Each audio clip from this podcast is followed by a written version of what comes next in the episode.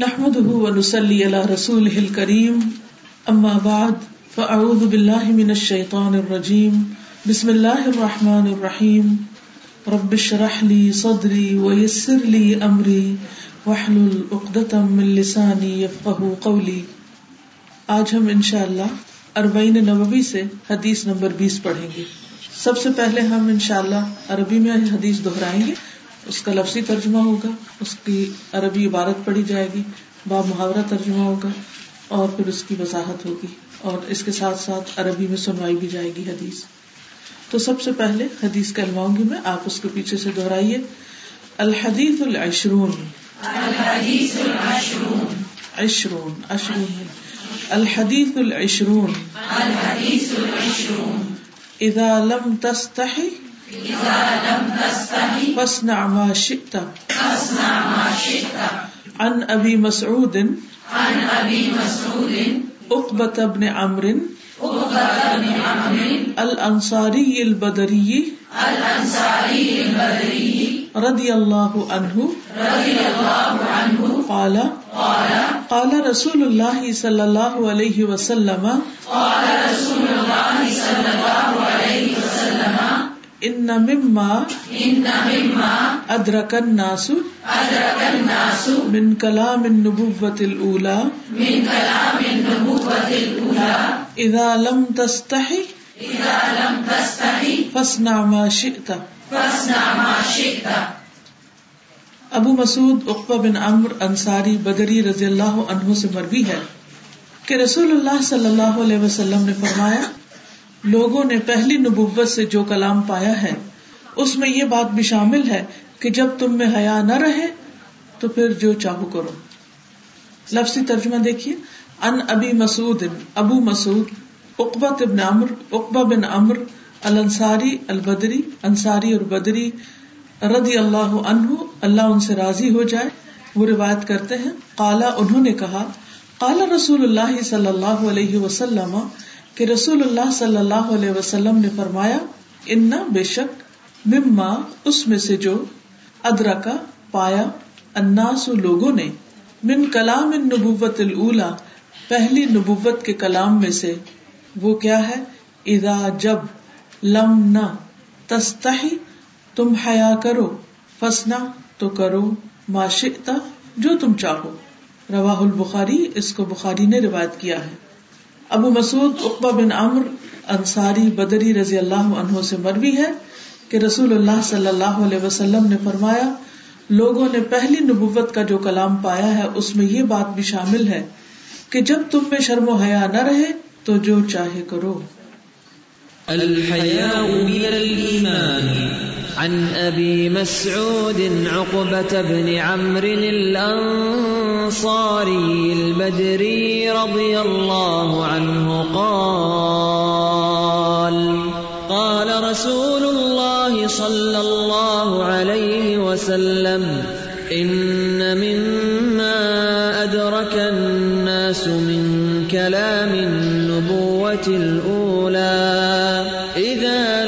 تستح فاصنع ما شئت۔ اس حدیث سے ہمیں حیا کی اہمیت پتہ چلتی۔ اس حدیث سے ہمیں یہ پتہ چلتا ہے کہ حیا انسان کے لیے کس قدر ضروری ہے۔ کیونکہ اگر حیا نہ رہے تو انسان بہت سی برائیوں کا شکار ہو جائے۔ حیا وہ چیز ہے جو انسان کے اندر فطری طور پر رکھ دی گئی۔ ایک ایسا جذبہ، ایک ایسی قوت، ایک ایسا احساس کہ جب انسان کوئی کام کرنے لگتا ہے تو اگر وہ کام درست نہیں، برا ہے، تو اس کے اندر اللہ نے ایک ایسی قوت رکھی ہے جو اس کو روکتی ہے اور جو اس کو کھینچتی ہے۔ اندر سے اس کو لگام لگاتی ہے کہ دیکھو یہ نہیں کرو۔ کچھ چیزیں تو باہر سے ہوتی ہیں نا۔ لوگوں کی طرف سے تو لوگوں کا ڈر ہوتا ہے۔ اور کچھ انسان کے اپنے اندر بھی ہوتا ہے۔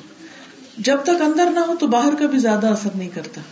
اسی لیے فرمایا کہ اگر حیا نہ ہو تو پھر جو جی چاہے کرو۔ اور یہاں پر جو بات فرمائی گئی کہ پہلی نبوت کے کلام میں سے یعنی نبی صلی اللہ علیہ وسلم سے پہلے جتنے بھی انبیاء آئے ہیں، انہوں نے بھی حیا کی تعلیم دی۔ اور دور جاہلیت میں نبی صلی اللہ علیہ وسلم کے آنے سے پہلے جو چیز باقی رہ گئی تھی اربوں میں، ان میں سے ایک حیا بھی تھی۔ نبی صلی اللہ علیہ وسلم نے فرمایا، مسند احمد کی روایت ہے، کلام نبوت میں سے آخری وہ چیز جس سے جاہلیت والے وابستہ رہے۔ یعنی نبی صلی اللہ علیہ وسلم کے زمانے سے پہلے کے لوگ جس چیز کو تھامے رکھے، وہ یہ ہے کہ جب تم میں حیا نہ رہے تو جو جی چاہے کرو۔ مثلاً، ابو سفیان دور جاہلیت میں ابھی مسلمان نہیں ہوئے تھے، لیکن اپنے ایک تجارتی سفر میں جب وہ ہرقل کے پاس گئے اور ان رومیوں کا بادشاہ تھا، اس سے جب ملاقات ہوئی اور اس نے ان سے حضور صلی اللہ علیہ وسلم کے بارے میں بہت کچھ پوچھا، تو وہ جو کچھ سچ تھا وہی بتائے۔ اور ویسے بھی عمومی طور پر ہم دور جاہلیت کے لوگوں کے بارے میں جانتے ہیں کہ وہ بات کے سچے تھے۔ تو کیا چیز ان کو جھوٹ بولنے سے روکتی تھی؟ اور یہاں اب ہرقل کے سامنے ابو سفیان کو کس چیز نے روکا؟ وہ حیائی تھی۔ ابو سفیان کہتے ہیں کہ اللہ کی قسم، اگر مجھے یہ شرم نہ آتی یعنی حیا نہ ہوتا کہ لوگ مجھے چھٹلائیں گے، تو میں آپ کی نسبت ضرور کوئی غلط بات کر دیتا۔ یعنی نبی صلی اللہ علیہ وسلم کے بارے میں کوئی غلط بیانی کر دیتا۔ اب آپ دیکھیے کہ اس حدیث کو دو طرح دیکھا جائے گا۔ ایک تو سیدھی سی بات یہ کہ جب حیا نہ رہے تو پھر انسان کچھ بھی کر لیتا ہے۔ یعنی ایسے کام کرتا ہے جو دین، اخلاق مربت ان سب چیزوں میں خلل ڈالتے ہیں۔ پھر انسان کو کسی کی پرواہ نہیں ہوتی۔ نہ وہ یہ دیکھتا ہے کہ اس کا دین اسے کیا کہتا ہے، اس کا دین کس چیز سے اسے روکتا ہے۔ نہ وہ یہ دیکھتا ہے کہ اس کے بڑے اسے کیا کہہ رہے ہیں، اس کے خاندان کے لوگ کیا کہتے ہیں۔ معاشرے میں اس کا کیا نام ہوگا؟ اسے کسی چیز کی بھی پرواہ نہیں ہوتی۔ اور اسی طرح وہ بد اخلاق بھی ہو جاتا ہے۔ اور جب انسان کے اندر حیا ہوتا ہے، تو پھر انسان پھونک پھونک کر قدم رکھتا ہے۔ اچھے کام بھی سوچ سمجھ کے کرتا ہے اور برے کاموں سے بھی اس لیے بچتا ہے کیونکہ اس کے اندر کا جذبہ اس کو روکتا ہے۔ دوسرا مانا یہ بھی لیا گیا ہے کہ جب تم کسی کام کو کرنے لگو اور اس میں تمہیں حیا محسوس نہ ہو، عام حالات میں، تو پھر اس کام کو کرنے میں کوئی حرج نہیں۔ یعنی کوئی اگر برا کام نہیں تو اس کو خوشی کے ساتھ اور آرام سے کر لو۔ تو بہرحال ہم اس حدیث کی مزید وضاحت دیکھتے ہیں۔ سب سے پہلی بات تو یہ ہے کہ حیا کیا ہے۔ جیسا کہ پہلے بھی میں نے ارض کیا کہ انسان کے اندر پایا جانے والا ایسا جذبہ، ایسا احساس، ایسا خیال کہ جس سے انسان اپنے عمل یا اپنے فیل کے بارے میں کانشیس ہو جاتا ہے، باشعور ہو جاتا ہے۔ اس کے بارے میں سوچتا ہے کہ وہ کیا کر رہا ہے۔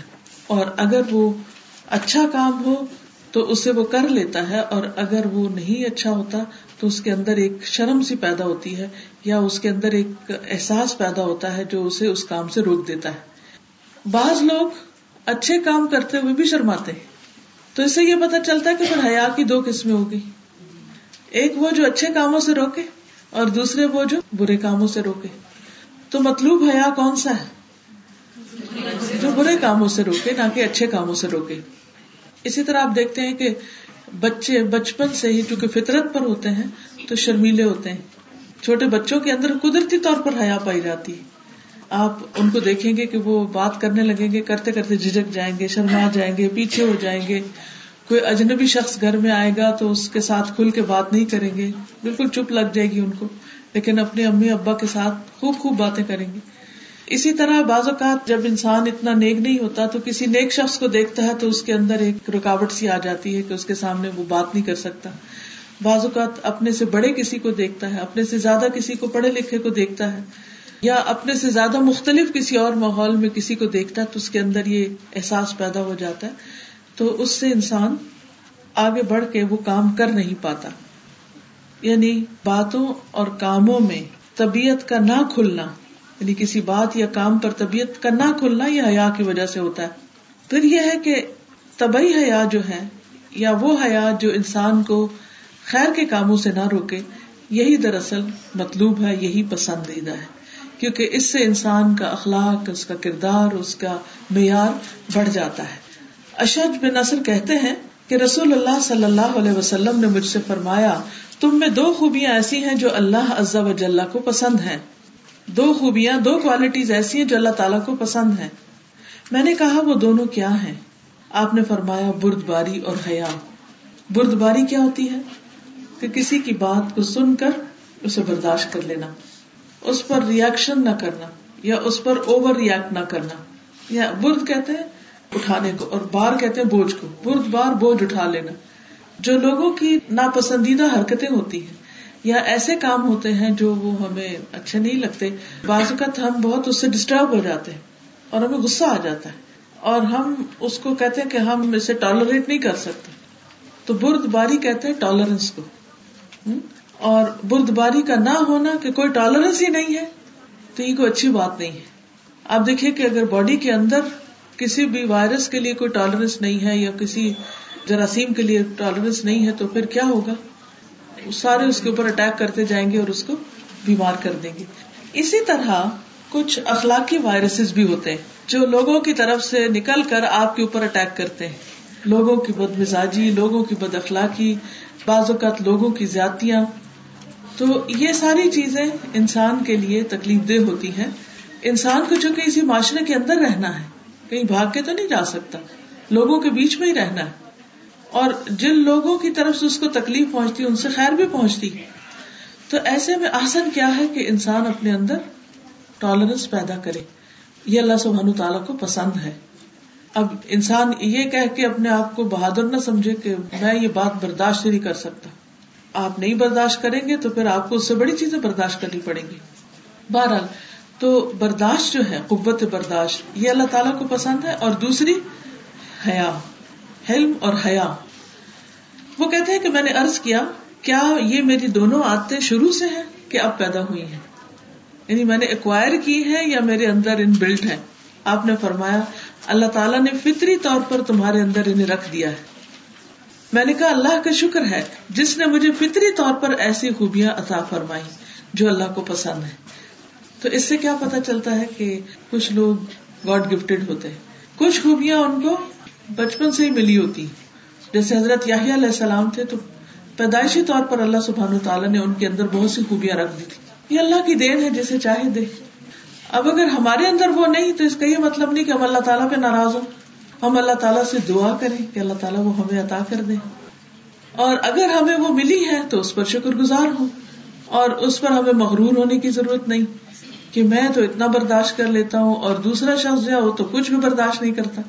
کیونکہ عام طور پر فخر اور غرور کیا ہوتا ہے کہ انسان کو جو چیز ملتی ہے وہ اس پر اپنے آپ کو بڑی چیز سمجھنے لگتا ہے۔ اس کا اپنے بارے میں بڑا ایک خوش کن خیال ہو جاتا ہے کہ میں دوسروں کے مقابلے میں بہتر ہوں۔ اور میرے اندر تو کوئی کمی ہے ہی نہیں۔ میرا تو اخلاق اس طرح اچھا ہے اور میرے اندر تو یہ بھلائی ہے۔ یہ باتیں اللہ تعالیٰ کو پسند نہیں کہ انسان کسی بھی چیز پر شیخی بگاڑے۔ کیونکہ ان اللہ يحب من کا نہ مختال فخورا۔ اللہ تعالیٰ ایسے بندے کو پسند نہیں کرتا کہ جو اپنے خیالوں میں خود کو بڑی چیز سمجھے اور دوسروں کے سامنے فخر جتائے۔ چاہے وہ حسب نصب کا ہو، چاہے مال کا ہو، چاہے شکل و صورت کا ہو یا اپنے اخلاق اور کردار کا ہو۔ کیونکہ تکبر اللہ تعالیٰ کو پسند نہیں۔ اور تکبر کیا ہے؟ دوسروں کو حقیر سمجھنا۔ اپنے آپ کو دوسروں کے مقابلے میں بہتر جاننا۔ اور یہ اسی وقت ہوتا ہے جب ہم اپنی اچھی کوالٹیز کا ذکر کرتے رہتے ہیں اور دوسروں کی اس کے مقابلے میں جو کمزوریاں ہیں ان کا ذکر کرتے ہیں۔ اس کے برعکس انصاف کی بات یہ ہے کہ انسان کو اگر اپنے اندر کوئی خوبی نظر آتی ہے تو اسے دوسروں میں بھی خوبیاں تلاش کر کے ان کا بھی ذکر کرنا چاہیے۔ پھر اس میں آپ دیکھیے، اس حدیث سے یہ بھی پتا چلتا ہے کہ بعض اوقات انسان کو اپنی کوالٹی کا خود بھی نہیں پتا ہوتا کہ وہ اس کے اندر ہے۔ اب جیسے اس میں اشد جو ہے ان کو نہیں پتا اور پھر انہیں یہ نہیں پتا کہ انہوں نے اپنی کوشش سے حاصل کی ہے یا قدرتی طور پر ان کے اندر ہے۔ تو اس سے یہ بھی ہمیں سبق ملتا ہے کہ جو چیزیں ہمارے اندر نہیں، وہ ہمیں ایکوائر کرنی چاہیے۔ ان کے لیے کوشش بھی کرنی چاہیے۔ کیونکہ انہوں نے یہ کہا کہ یہ شروع سے ہے یا اب پیدا ہوئی ہے بعد میں پیدا ہوئی ہے تو اسے یہ پتا چلتا ہے کہ کچھ کوالٹیز ہوتی ہے ہر ایک کے اندر۔ اللہ نے ہی رکھی ہوتی ہے اور کچھ کے لیے اس کو کام کرنا پڑتا ہے، محنت کرنی پڑتی ہے۔ اور اس کو آپ دیکھیں گے کہ آپ کے مثلاً بچے ہیں چھوٹے یا آپ کے بہن بھائی ہیں، تو ان میں سے ہر ایک کی پرسنالٹی فرق ہوتی ہے، ہر ایک الگ ہوتا ہے۔ اب ہم کس بات پہ پریشان ہوتے ہیں کہ بڑا بچہ تو خود ہی نماز پڑھ لیتا ہے اور چھوٹے کو کہنا پڑتا ہے، یا وائس ورسا چھوٹا تو جلدی مان گیا، بڑا ہاتھ نہیں آ رہا۔ اس طرح کی پریشان کن باتیں کرتے ہیں۔ قدرتی بات ہے کمپیرزن ہو ہی جاتا ہے۔ لیکن اس کو اللہ سبحان و تعالیٰ کا ایک طریقہ سمجھنا چاہیے۔ کیونکہ اللہ تعالیٰ نے ہمیں امتحان کے لیے پیدا کیا ہے۔ ایک بچے سے آپ کو ایک چیز آسان ملے گی، لیکن دوسری چیز میں وہ مشکل ہوگا۔ دوسرے کے اندر وہ مشکل نہیں ہوگی، پہلی ہوگی، کوئی اور ہوگی۔ تو ان سب چیزوں کو ایکسپٹ کر لینا چاہیے کہ یہ ہے۔ اور اس کا بار بار رونا نہیں رونا چاہیے، کیونکہ کسی بھی چیز کا بہت زیادہ رونا رونا اس کو بدل نہیں دیتا، اس کے اندر تبدیلی نہیں پیدا کرتا۔ تو ہمیں اپنے اندر تبدیلی پیدا کرنی ہے۔ اور ہم میں سے کچھ لوگ یہاں ایسے ہوں گے کہ جن کے اندر فطری طور پر برداشت ہوگی اور شاید زیادہ ایسے ہوں کہ جن کے اندر نہ ہو۔ اسی طرح حیا بھی۔ تو اگر نہیں، تو اس کو پیدا کریں۔ اور اگر ہے، تو اس پر فخر نہیں، شکر ادا کریں۔ اب ہم کچھ باتیں حیا کی اہمیت کے بارے میں کریں گے۔ پہلی بات تو یہ کہ حیا اللہ تعالیٰ کی صفت ہے۔ نبی صلی اللہ علیہ وسلم نے فرمایا تمہارا پروردگار بہت با حیا اور معزز ہے۔ اسے اس بات سے حیا آتی ہے کہ اس کا بندہ اس کے سامنے اپنے دونوں ہاتھ پھیلائے اور وہ اس کو خالی ہاتھ لوٹا دے۔ یعنی جب آپ ہاتھ اٹھا کے اس سے مانگتے ہیں، اللہ کے آگے بیٹھ کرتے تو وہ ضرور دعا سنتا ہے۔ وہ اس بات سے حیا کرتا ہے کہ وہ نہ دے۔ اب آپ دیکھیے کہ اگر آپ اپنے اندر جائزہ لینا چاہتے ہیں کہ میرے اندر حیا ہے کہ نہیں تو اس کو آپ دوسروں کے ساتھ معاملہ کرتے وقت دیکھیں کہ جب آپ ان سے گفتگو کر رہے ہوتے ہیں یا ان کے ساتھ کوئی لین دین کر رہے ہوتے ہیں، تو آپ کے اندر کون سی ایسی قوت ہوتی ہے جو آپ کو خیر کی طرف لے جاتی ہے اور پھر شر سے روکتی ہے؟ مثلاً، بعض اوقات کوئی آپ سے کچھ مانگتا ہے اور آپ کو پتا ہے کہ یہ شخص ضرورت مند نہیں ہے، لیکن آپ نہ نہیں کہہ سکتے۔ نبی صلی اللہ علیہ وسلم نے بھی کبھی کسی کو نہ نہیں کی تھی۔ اب یہاں کے کلچر میں بعض اوقات سکھایا جاتا ہے کہ دوسرے کو نو کر دو، نو کہنا سیکھے اللہ سبحان و تعالیٰ دعا رد نہیں کرتے۔ نبی صلی اللہ علیہ وسلم کسی کا سوال رد نہیں کرتے۔ ہمارا اخلاق کیا ہونا چاہیے؟ کہ صاف صاف نو کرنے کی بجائے مختلف معاملات میں اگر کسی کو کچھ نہ دے سکے اس کی مدد نہ کر سکے تو اس کو آسان طریقے سے بتائیں۔ یعنی بالکل بے حیائی کے ساتھ اور بلنڈلی اور جیسے منہ پہ دے مارنا کسی کو یعنی ایسا انکار نہ کرے کہ جس سے دوسرے کا دل ٹوٹ جائے کہ میں یہ نہیں کر سکتا، یہ نہیں ہو سکتا، یہ مت کرو، مجھ سے یہ مت مانگو۔ پھر اسی طرح ہم دیکھتے ہیں کہ سب امبیا کی صفت ہوگی کیونکہ ایک بہترین صفت ہے۔ نبی صلی اللہ علیہ وسلم کے بارے میں بخاری شریف میں آتا ہے کہ آپ بہت زیادہ باحیا تھے۔ نبی صلی اللہ علیہ وسلم نے حضرت عثمان کی حیا کا ذکر کرتے ہوئے فرمایا، کیا میں اس شخص سے حیا نہ کروں جس سے فرشتے حیا کرتے ہیں؟ تو اس سے کیا پتا چلتا ہے کہ امبیا کے علاوہ فرشتے بھی حیا کرتے ہیں؟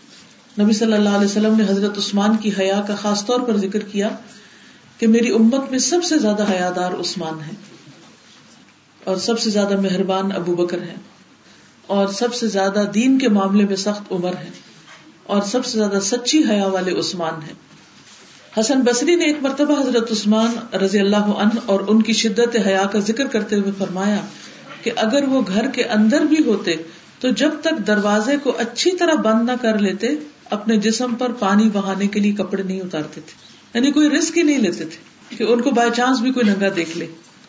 اور شرم و حیا ہی انہیں کمر سیدھی کرنے سے مانے ہوتی یعنی ان کے اندر ایک جھکاؤ ہوتا تھا۔ اکڑ نہیں ہوتی تھی۔ تو اس سے یہ پتا چلتا کہ حیا ایسی صفت ہے کہ جس سے انسان کے اندر آجزی پیدا ہوتی ہے، انکساری پیدا ہوتی ہے، اس کے اندر تکبر نہیں رہتا۔ اور تکبر تو ایسی بری چیز ہے کہ ایک رائی کے دانے برابر بھی ہو تو جنت میں لے جانے سے روک دیا جائے گا۔ یعنی انسان کی جنت میں جانے میں رکاوٹ ہے، تھوڑا سا تکبر بھی۔ پھر اس میں ہم دیکھتے ہیں کہ حضرت عثمان رضی اللہ تعالیٰ عنہ کی حیا کے بارے میں کہ ایک دن رسول اللہ صلی اللہ علیہ وسلم اپنے گھر میں لیٹے ہوئے تھے۔ اس حال میں کہ آپ کی پنڈلیاں کھلی ہوئی تھی اس دوران حضرت ابو بکر نے آنے کی اجازت مانگی۔ تو آپ صلی اللہ علیہ وسلم نے ان کو اجازت دے دی۔ اور آپ اسی حالت میں لیٹے باتیں کرتے رہے۔ اسی دوران حضرت عمر نے آنے کی اجازت مانگی۔ آپ نے ان کو بھی آنے کی اجازت دے دی۔ اور آپ اسی طرح باتیں کرتے رہے۔ تھوڑی دیر کے بعد حضرت عثمان آئے اور انہوں نے آنے کی اجازت مانگی۔ آپ نے ان کو اجازت تو دی، لیکن اس کے ساتھ ہی آپ اٹھ کر بیٹھ گئے اور اپنے کپڑوں کو سیدھا کر لیا۔ راوی کہتے ہیں کہ میں نہیں کہتا کہ یہ ایک ہی دن کی بات ہے، پھر عثمان رضی اللہ تعالیٰ عنہ اندر داخل اور باتیں کرتے رہے۔ جب وہ چلے گئے تو حضرت عائشہ کہتی ہیں کہ میں نے پوچھا کہ ابو بکر آئے اور آپ اسی طرح لیٹے رہے، عمر آئے اور آپ اسی طرح لیٹے رہے۔ پھر عثمان آئے تو آپ سیدھے ہو کر بیٹھ گئے اور آپ نے اپنے کپڑوں کو بھی درست کیا۔ تو آپ نے فرمایا کہ عائشہ، کیا میں اس سے حیا نہ کروں جس سے فرشتے بھی حیا کرتے ہیں؟ تو حیا ایک بہت ہی اچھی چیز ہے کہ جس کی وجہ سے انسان اپنے لباس، اپنی گفتگو، اپنے معاملات کا خیال رکھتا ہے، بلکہ ان کو خوبصورت بنا دیتا ہے۔ جیسے ایک درخت کو پتے خوبصورت بناتے ہیں نا، تو اسی طرح حیا انسان کو خوبصورتی عطا کرتا ہے۔ حدیث میں آتا ہے کہ رسول اللہ صلی اللہ علیہ وسلم پردہ نشین کماری لڑکیوں سے بھی زیادہ حیا والے تھے۔ حضرت عائشہ کہتی ہے کہ میں نے کہا، اللہ کے رسول صلی اللہ علیہ وسلم، کماری لڑکی تو بات کرنے سے حیا کرتی ہے۔ یعنی شادی کے موقع پر اگر اس سے پوچھے اس کا رشتہ آیا ہو، تو آپ نے فرمایا اس کا خاموش رہنا ہی اس کا اقرار ہے۔ پھر اسی طرح یہ ہے کہ حیا ایمان کا حصہ ہے۔ یعنی ایسا نہیں کہ حیا بائی آپشن ہے بائی چوائس ہے۔ آپ کا دل چاہے تو آپ حیا کر لے اگر نہیں دل چاہے تو آپ کے ہم سے نہیں ہوتا، حیا نہیں۔ یہ ایمان کے ساتھ بندھا ہوا ہے۔ نبی صلی اللہ علیہ وسلم نے فرمایا، حیا اور ایمان کو ایک دوسرے کے ساتھ یکجا کر دیا گیا یعنی اکٹھے کر دیا گیا گوند دیا گیا ایک دوسرے کے ساتھ۔ لہذا جب ان دونوں میں سے ایک اٹھائی جاتی ہے تو دوسری بھی اٹھا لی جاتی ایمان اٹھایا جاتا ہے تو حیا بھی اٹھ جاتی حیا جاتی تو ایمان بھی ساتھ چلا جاتا ہے۔ جیسے آٹے میں اگر آپ پانی ڈال دیں نا، تو اگر آپ آٹا اٹھائیں گے تو ساتھ ہی پانی بھی اٹھ جائے گا۔ یہ تھوڑی ہوگا کہ پانی نیچے رہ جائے اور آٹا اٹھ جائے۔ ہاں اگر آپ نے چاول بھی میں چاول اٹھائے تو پانی نیچے رہ جائے گا۔ یعنی بالکل ان کا چولی دامن کا ساتھ ہے، بالکل ایک دوسرے کے ساتھ لگے ہوئے ہیں۔ رسول اللہ صلی اللہ علیہ وسلم نے یہ بھی فرمایا کہ حیا ایمان کا حصہ ہے اور ایمان کا تعلق جنت سے ہے۔ وہ دوسرے لفظوں میں حیا انسان کو جنت تک پہنچانے والی ہے۔ آپ صلی اللہ علیہ وسلم نے یہ بھی فرمایا کہ ہر دین کی ایک امتیازی علامت ہوتی ہے، ایک شناخت ہوتی ہے، ایک آئی ڈی ہوتی ہے۔ اور اسلام کی امتیازی علامت، اسلام کی آئی ڈی حیا ہے۔ یعنی اسلام یا مسلمان کہاں سے پہچانے جاتے ہیں؟ حیا سے پہچانے جاتے ہیں۔ اور پھر یہ کہ حیا سراسر خیر ہے۔ یعنی کبھی یہ نہیں ہو سکتا کہ کوئی شخص حیا کرے اور وہ خیر سے محروم ہو جائے۔ کیونکہ حیا سے اخلاق خوبصورت ہوتا ہے اور جس شخص کا اخلاق خوبصورت ہو، جب وہ دوسروں سے بات کرے گا تو ایک تمیز کے دائرے میں رہ کے کرے گا۔ ادب کے دائرے میں رہ کے کرے گا۔ جس کے نتیجے میں اس کی بات زیادہ سنی جائے گی۔ بازو کا ہم یہ سمجھتے ہیں کہ اگر ہم بہت چیخا چلائیں تو ہماری بات زیادہ مانی جائے گی۔ حالانکہ اس کا بالکل نیگیٹو افیکٹ ہوتا ہے۔ اس کا الٹا اثر پڑتا ہے۔ اور انسان دوسرے کی نظروں میں اپنا مقام کھو دیتا ہے۔ اور جب آپ اپنا مقام کھو دیتے ہیں تو آپ کا روب چلا جاتا ہے۔ جب روب چلا جاتا ہے تو پھر آپ کی بڑی سے بڑی بات بھی بے اثر ہو کے رہ جاتی۔ رسول اللہ صلی اللہ علیہ وسلم نے فرمایا، جس چیز میں بھی حیا پائی جاتی ہے، وہ اسے زینت بخشتی ہے، اسے خوبصورت بنا دیتی ہے۔ پھر اسی طرح حیا جو ہے، وہ انسان کے آخرت کے نفے کو بڑھانے والی ہے۔ قرہ بن مزنی سے روایت ہے کہ ہم رسول اللہ صلی اللہ علیہ وسلم کے پاس تھے۔ تو آپ کے پاس حیا کا ذکر کیا گیا۔ یعنی حیا پہ بات شروع ہو گئی ٹاپک حیا کا شروع ہو گیا۔ صحابہ نے کہا، اے اللہ کے رسول صلی اللہ علیہ وسلم، حیا دین کا حصہ ہے۔ تو رسول اللہ صلی اللہ علیہ وسلم نے فرمایا، حیا بلا شبہ، پاک دامنی اور آجز ہونا نہیں، بلکہ زبان کا آجز ہونا اور اچھی سمجھ ایمان میں سے ہے۔ یعنی حیا، پاک دامن ہونا اور آجز ہونا یعنی انسان کے اندر جو انکساری ہے، دل کا عجز نہیں۔ بلکہ اس کے جسٹس میں بھی زبان کا عاجز ہونا یعنی بولتے وقت شرم و حیا کا خیال رکھنا اور اچھی سمجھ، باشعور ہونا، یہ ایمان کی علامتیں دوبارہ بتا دیتی ہوں۔ حیا، پاک دامنی یعنی غلط کاموں سے، برے کاموں سے پرہیز کرنا اور زبان کا عاجز ہونا اور اچھی طرح بات کو سمجھنا، یہ ایمان کا حصہ ہے۔ کوئی بھی نیکی کی بات اچھی طرح کون سمجھے گا؟ کون کوشش کرے گا؟ کون دلچسپی لے گا جس کے اندر ایمان ہوگا۔ اس کا ایمان اسے اس بات پر مجبور کرے گا کہ تم خیر اور بھلائی کے کاموں کو پوری پوری توجہ دو۔ لیکن اس کے برعکس اگر انسان ایسا نہیں کرتا تو پھر دراصل اپنے آپ کو ہی نقصان دینے والا ہے۔ بعض اوقات لوگ ایک دوسرے کو حیا کرنے پر ملامت بھی کر رہے ہوتے ہیں۔ کہ اتنا مت شرماؤ، شرمانے کی کیا ضرورت ہے؟ تم جا کے منہ پہ کہہ دو۔ یہ جو منہ پہ کہنے والی بات ہے نا، یہ بے حیائی میں سے ہے۔ بعض اوقات لوگ بڑے ڈھیٹ ہو کے کہتے ہیں، میں تو اس کے منہ پہ سنا سکتی۔ تو یہ وہی سنا سکتا ہے کہ جو حیا جو ہے اس کو پیچھے پھینک دے۔ جس کے اندر حیا ہوگی، وہ اگر منہ پہ بھی کسی کے کوئی بات کہنے لگا ہے یا اس کو سچی بات بھی کہنا چاہ رہا ہے، تو اس کے اندر بھی ایک نرمی اور ایک خیر خواہی کا جذبہ ضرور ہوگا۔ عبداللہ بن عمر کہتے ہیں کہ نبی صلی اللہ علیہ وسلم کا گزر ایک شخص پر ہوا۔ جو اپنے بھائی پر حیا کی وجہ سے ناراض تھا اور کہہ رہا تھا کہ تم بہت شرماتے ہو۔ اس کا مطلب یہ تھا کہ تم شرمانے کی وجہ سے اپنا نقصان کر لیتے ہو۔ تم کسی کو صحیح طرح بات بتاتے نہیں ہو۔ تو رسول اللہ صلی اللہ علیہ وسلم نے فرمایا، اسے چھوڑ دو، اس لیے کہ حیا ایمان کا حصہ ہے۔ اچھا ہوتا پتہ کیا ہے؟ جب ہم بے حیائی اختیار کرتے ہیں یا کلام میں سختی اختیار کرتے ہیں یا دوسرے کو کوئی گالی گلوچ کر دیتے ہیں یا کوئی برا بھلا کہہ دیتے ہیں تو اس سے دوسرا وقتی طور پر چپ ہو جاتا ہے، آگے سے نہیں بولتا۔ تو ہم سمجھتے ہماری جیت ہو گئی۔ ہم نے تو آج خوب کری کری سنا دی۔ ہم نے تو جو دل میں تھا بتا دیا۔ بس سارا کچھ اگل کے رکھ دیا۔ اور ہم سمجھتے کہ اس طرح شاید مسائل حل ہو جاتے ہیں۔ حالانکہ ہوتا یہ ہے کہ اس سے ایک مسئلہ حل ہوتا تو کئی اور مسئلے پیدا بھی ہو جاتے ہیں ساتھ ہی۔ اور سب سے بڑی بات یہ کہ تعلقات خراب ہو جاتے ہیں۔ اور جب تعلقات خراب ہو جاتے ہیں تو اس کے بعد انسان کو بہت سی خیر جو لوگوں سے پہنچ سکتی اس سے وہ محروم ہو جاتا ہے۔ اب وہ وقتی طور پہ سمجھ رہا تھا کہ وہ اپنی بدتمیزی بد کلامی بد اخلاقی کی وجہ سے کامیاب ہے۔ لیکن وہ جو نقصان اس نے اپنا کیا، اس کا اثر اگر ابھی ظاہر نہیں ہو رہا تو کچھ عرصے کے بعد جا کر ہوگا۔ یہ کیسے ہو سکتا ہے کہ انسان اللہ کی ایک حد کو توڑے اور پھر اس کا اس کو نقصان نہ ہو؟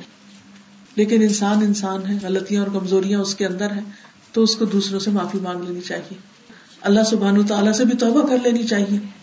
کیونکہ توبہ نہ کرنا اور اکڑ کر رہنا یہ ابلیس کا شیوا ہے۔ آدم علیہ السلام سے جب بھول ہو گئی، غلطی ہو گئی، تو انہوں نے کیا کیا؟ فوری طور پر توبہ کر لی۔ کا رب بنا ظلم نہ انفسنا و علم تخر لنا و ترہم نہ لنا من الخاصرین اب آپ کو میں چند سیکنڈ دیتی ہوں۔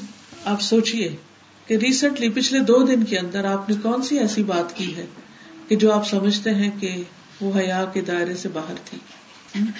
اور اس کا آپ کو کیا فائدہ ہوا اور کیا نقصان ہوا؟ سوچیے، لکھ لیجیے اپنے کاپی۔ کیونکہ جب ہم صرف لیکچر سنتے جاتے ہیں اور اپنے آپ کو انالائز نہیں کرتے، اپنی غلطیوں کو نہیں ڈھونڈتے اور غور نہیں کرتے، تو پھر اصلاح نہیں ہوتی۔ کچھ شیئر کرنا چاہیں گے آپ میں سے جی بیٹی کو میں نے بڑے سخت ڈانٹا جی یہ بتا رہی ہے کہ دو دن پہلے انہوں نے اپنی بیٹی کو سختی سے ڈانٹا اور وہ بہت ہرٹ ہوئی، وہ اپنے کمرے میں جا کے رونے لگی سیڈ ہو گئی اور اس کا کچھ اچھا امپیکٹ نہیں ہوا۔ اور ہو سکتا ہے کہ جس چیز سے آپ نے روکا ہو، اس کے اوپر، اس کے اندر ایک بغاوت بھی آ گئی ہو کہ اب تو میں ٹھیک ہے، مجھے سختی کر رہے ہیں اور میں رک جاؤں گی، لیکن جب مجھے آزادی ملے گی تو پھر میں اپنی مرضی کروں گی۔ کیونکہ بعض اوقات یہ ہوتا ہے کہ جو برے ایکسپیرئنس ہوتے ہیں لائف کے، وہ ہمارے دل، دماغ سے وہ ہمارے سب کانشیس میں چلے جاتے ہیں۔ اور وہاں جا کر وہ اپنا اثر کسی نہ کسی رنگ میں دکھاتے رہتے تو بعض اوقات ہم کچھ ایسی حرکتیں کر رہے ہوتے ہیں کہ جس کا ہمیں خود بھی نہیں پتا ہوتا کہ اس کے پیچھے ریزن کیا ہے، وجہ کیا ہے۔ اور وہ ایسے ہی کچھ حادثات ہوتے ہیں کہ جو انسان کو پیچھے ٹریگر کر رہے ہوتے ہیں، جو اندر کہیں دبے پڑے ہوتے ہیں۔ ابھی ایسے ہی ہے کہ جیسے ایسا کارپیٹ کے اوپر کوئی ایسی گندی چیز گر گئی تو بجائے اس کے کہ آپ صاف کریں، آپ نے صاف نہیں کیا اور اس کے اوپر ایک کپڑا بچھا دیا۔ بظاہر دیکھنے میں کیا ہو رہا ہے؟ وہ صاف لگ رہا ہے۔ لیکن جو اس کے اندر کی چیز ہے، اس کا کیا اثر آئے گا؟ نظر تو نہیں آئے گا، لیکن کارپیٹ سے اسمیل آئے گی۔ اچھا ہو سکتا ہے سردیوں کے موسم میں وہ بھی نہ آئے۔ پھر جب گرمی آئے گی یا آپ ہیٹر چلائیں گے تو کیا ہوگا؟ اسمیل آئے گی۔ تو اس میس کو صاف کرنا چاہیے تھا نا؟ تو جب کہیں میس ہو جاتا ہے تو اس کو صاف کرنا ضروری ہوتا ہے۔ بازو کا ہم اس کو دبائے رکھتے ہیں، دبائے رکھتے دبائے رکھتے اور وہ ہر تھوڑے عرصے کے بعد پھر اٹھ جاتا ہے۔ اب مثلاً جب فال آتی، پتے وغیرہ گرتے ہیں اور بھی آندیاں ادھر ادھر سے اڑ کے چیزیں کوڑا کرکٹ ایک طرف جمع ہو جاتا ہے، پھر اس کے بعد برف پڑ جاتی ہے، وہ اس کے نیچے دب جاتا ہے اور ہر چیز صاف ستھری دکھنے لگتی۔ پھر جب موسم گزر جاتا ہے، برف پگھل جاتی ہے اور پھر جب گرمی آتی ہے تو جو گندگی کہیں پر ڈمپ ہوئی بھی ہوتی ہے، وہ پھر کیا ہوتا ہے؟ موسم بدلنے کے ساتھ اس کے اندر سے دوبارہ اسمیل آنے لگتی ہے۔ تو اس لیے پہلی چیز یہ کہ انسان محتاط زندگی بسر کرے، غلط باتوں سے پرہیز کرے۔ دوسری بات یہ کہ اگر کہیں میس ہو جائے تو اس کو صاف کرے۔ انسانوں سے معافی مانگ لے۔ اللہ سبحان و تعالیٰ سے توبہ کر لے۔ دعا کرے اللہ تعالیٰ سے کہ اللہ تعالیٰ اس کو دھو دے۔ ایک چھوٹی سی بات شیئر کرتی ہوں کہ کسی بہن نے کسی کو خوشی سے دعوت دی کہ ہمارے یہاں ادھر استاذ آ رہی مطلب یہ ہے کہ ہمیں اللہ سبحانہ تعالیٰ حسن زان رکھنے کی توفیق عطا کرے۔ ان کو شاید وہ بات صحیح سمجھ نہیں آئی یا ولہ والی۔ انہوں نے کسی اور سے کہا کہ اس نے مجھے تنزیہ مجھے کہا دوسری نے تیسرے کو کہہ دیا۔ تیسری نے کہا اچھا اس نے ایسے کہا ہے۔ بلّہ والم کہاں تک بات گئی ہوگی۔ پھر کیا ہوا کہ الحمد وہ بات کھل کر آئی کہ وہ بات اس بندے تک گئی۔ پھر انہوں نے کہا کہ انا للہ و انا لئی راجی ہوں کہ یہ بات اس طرح نہیں تھی۔ اس نے تو بڑی خوشی سے یہ پیار سے کہا تھا لیکن ان کو غلط سمجھ آئی۔ تو اللہ تعالیٰ ہماری اصلاح کر دے۔ ہم اتنا قرآن پڑھتے ہیں، اس کو پوزیٹو اچھے نظریت کے ساتھ سوچے اور دوسرے کے لیے اس نے زن رکھے تاکہ اس بندے کو بھی تکلیف نہ ہو۔ باقی حسن زن بھی وہی رکھے گا جس کے اندر حیا ہوگی۔ اور وہ اپنے اندر جھانک کے دیکھے گا، ہائے، میں کسی کے بارے میں یہ سوچ رہا ہوں۔ حیا ہی روکے گی نا اس کو۔ اور پھر ہم دیکھتے ہیں کہ ایک شخص کے ساتھ زندگی گزاری ہوتی ہے نا۔ اور خصوصاً ہم عورتوں میں یہ بہت بڑی مشکل ہے، جس کا نبی صلی اللہ علیہ وسلم نے ذکر بھی فرمایا کہ تم میں سے ایک عرصے تک اپنے گھر بغیر شادی کے بیٹھی رہتی ہے۔ پھر اللہ تعالیٰ اس کو شوہر دیتا ہے اور اس کو بچے دیتا ہے۔ پھر کسی وقت شوہر کی طرف سے اس کو کوئی تکلیف پہنچتی ہے۔ تو وہ یہ کہہ اٹھتی ہے کہ میں نے تو آج تک اس گھر میں کوئی خوشی دیکھی ہی نہیں۔ یہ ناشکری کا جملہ سب کیے کرائے پہ پانی پھیرتے ساری اعمال عبادات ضائع ہو جاتی یہ اللہ تعالیٰ کو اتنا سخت ناپسند ہے کہ مجھے تو یہاں کوئی خوشی نہیں ملی۔ مجھے کچھ نہیں ملا۔ میری قسمت پھوٹ گئی۔ حالانکہ جو کچھ ملا ہوتا ہے، جو کچھ پایا ہوتا ہے، وہ سب بھول چکا ہوتا وہ کبھی ہم گنتے جو نہیں، کبھی شکریہ ادا جو نہیں کرتے۔ اور بعض اوقات بڑی بڑی باتیں دوسروں کے احسانات بھول کر ان کے سامنے یا ان کے پیچھے کہہ دیتے ہیں، کیا اللہ تعالیٰ نہیں دیکھتا؟ کیا اللہ نہیں جانتا؟ تو کوئی بھی شخص اپنی زبان برائی پہ اور اپنے دل کے اندر برا سوچ نہیں سکتا جب تک کہ وہ بے حیا نہ ہو جائے۔ جب تک حیا رہتا ہے تو انسان کہتا ہے، نہیں نہیں، یہ بات ایسے نہیں کرنے کی، ایسے نہیں سوچنے کی۔ دوسری بات یہ ہے کہ جن چیزوں سے اسلام نے ہمیں روکا ہے، ان سے رکنا ہمارے فائدے میں ہے۔ ورنہ اس برائی کے اور اس گناہ کے اثرات بھی دور دور تک جاتے ہیں۔ مثلاً قرآن مجید میں آتا ہے کل عبادی یقول التی ہی احسن، ان شیطان کہہ دیجیے میرے بندوں سے کہ وہ بات کریں تو اچھی کریں۔ کل عبادی یقول التی ہی احسن، اچھی بات کرے کیوں؟ اس لیے کہ ان شیطان بینکم۔ شیطان تمہارے درمیان فساد ڈلوا دیتا ہے۔ بات کہاں سے شروع ہوتی ہے؟ بعض اوقات سخت لہجے سے شروع ہوتی ہے۔ بعض اوقات جھوٹی بات سے شروع ہوتی ہے، غلط بیانی سے شروع ہوتی ہے ایگزیجریشن سے شروع ہوتی ہے ایکسیسو ٹاکنگ سے شروع ہوتی ہے اوور ایکسائٹمنٹ سے شروع ہوتی ہے۔ تو ان سب چیزوں میں ہمیں بہت کانشیس رہنے کی ضرورت ہے۔ کیونکہ یہ سب کچھ لکھا جا رہا ہے۔ اگر ہمیں یاد رہے نا کہ لکھا جا رہا ہے ہم ایسے آزاد نہیں چھوڑ دیے گئے۔ تو ہماری بہت سی چیزوں کی اصلاح ہو جائے۔ علم صرف پڑھنے لکھنے کا نام نہیں ہے، صرف بہت سی کتابیں رٹ لینے کا نام نہیں ہے۔ علم عمل کا نام ہے۔ علم میں ہمارا حصہ بس اتنا ہی ہے جتنا ہمارے عمل میں آ گیا۔ باقی تو ایکسٹرا ہے۔ جو ہمارے اوپر ایک بوجھ بن جاتا ہے۔ تو حیا جو ہے وہ ایمان کا حصہ ہے۔ اور پھر آپ دیکھیے کہ ہر قسم کی بے حیائی سے روکا گیا ہے۔ ہر طرح کی بے حیائی سے منع کیا گیا ہے۔ نبی صلی اللہ علیہ وسلم نے فرمایا، اللہ تعالیٰ سے زیادہ کوئی غیرت مند نہیں۔ اسی لیے اس نے بے حیائیوں کو حرام کیا ہے۔ خواہ ظاہر میں ہو یا پوشیدہ ہو۔ قرآن مجید میں بھی آتا ہے نا، انما حرم ربی الفواحش ما ظہر منها وما بطن. میرے رب نے فواحش کو، بے حیائی کی باتوں کو حرام کیا، چاہے ظاہری ہو چاہے چھپ کے ہو رسول اللہ صلی اللہ علیہ وسلم نے فرمایا، تین آدمی جنت میں داخل ہوں گے اور نہ ہی قیامت کے دن اللہ تعالیٰ ان کی طرف دیکھے گا۔ یعنی وہ لوگ جنت میں نہیں جا سکیں گے اور اللہ سبحان تعالیٰ کی نظر کرم بھی نہیں پا سکیں گے۔ نمبر ایک، والدین کا نافرمان۔ والدین کی بات نہ ماننے والا۔ نمبر دو مردوں کی مشابت اختیار کرنے والی عورت۔ وہ عورت جو مردوں جیسا لباس پہنے، مرد نظر آئے۔ اپنے لباس، چال، ڈھال، ہیئر کٹنگ اور باقی چیزوں میں پتہ ہی نہ چلے کہ عورت ہے۔ اور نمبر تین دیوس دیوس اس مرد کو کہتے ہیں جو اپنے گھر والوں میں بے حیائی دیکھے اور اس کو نہ روکے۔ پھر اسی طرح یہ ہے کہ انسان کو صرف بندوں سے نہیں، اللہ تعالیٰ سے بھی حیا کرنی چاہیے۔ سعید بن یزید کہتے ہیں کہ ایک آدمی نے کہا، اے اللہ کے رسول صلی اللہ علیہ وسلم، مجھے کوئی وسیعت کیجیے۔ آپ نے فرمایا، میں تمہیں وسیعت کرتا ہوں کہ اللہ عز و جل سے اسی طرح حیا کرو، جس طرح تم اپنی قوم کے نیک آدمی سے حیا کرتے ہو۔ سمجھ آئی؟ اللہ تعالیٰ سے اسی طرح حیا کرو، جس طرح تم اپنی قوم کے نیک آدمی سے حیا کرتے ہو۔ یعنی مثلاً آپ کے خاندان میں کوئی بزرگ ہیں، بہت نیک ہیں تو جب آپ ان کے پاس بیٹھتے ہیں تو ایسے تھوڑی بات کرتے ہیں جیسے اپنے فرینڈس کے ساتھ بات کرتے ہیں۔ یعنی جھجک کے بات کرتے ہیں، حیا کر کے کرتے ہیں اور بہت احتیاط سے کرتے ہیں۔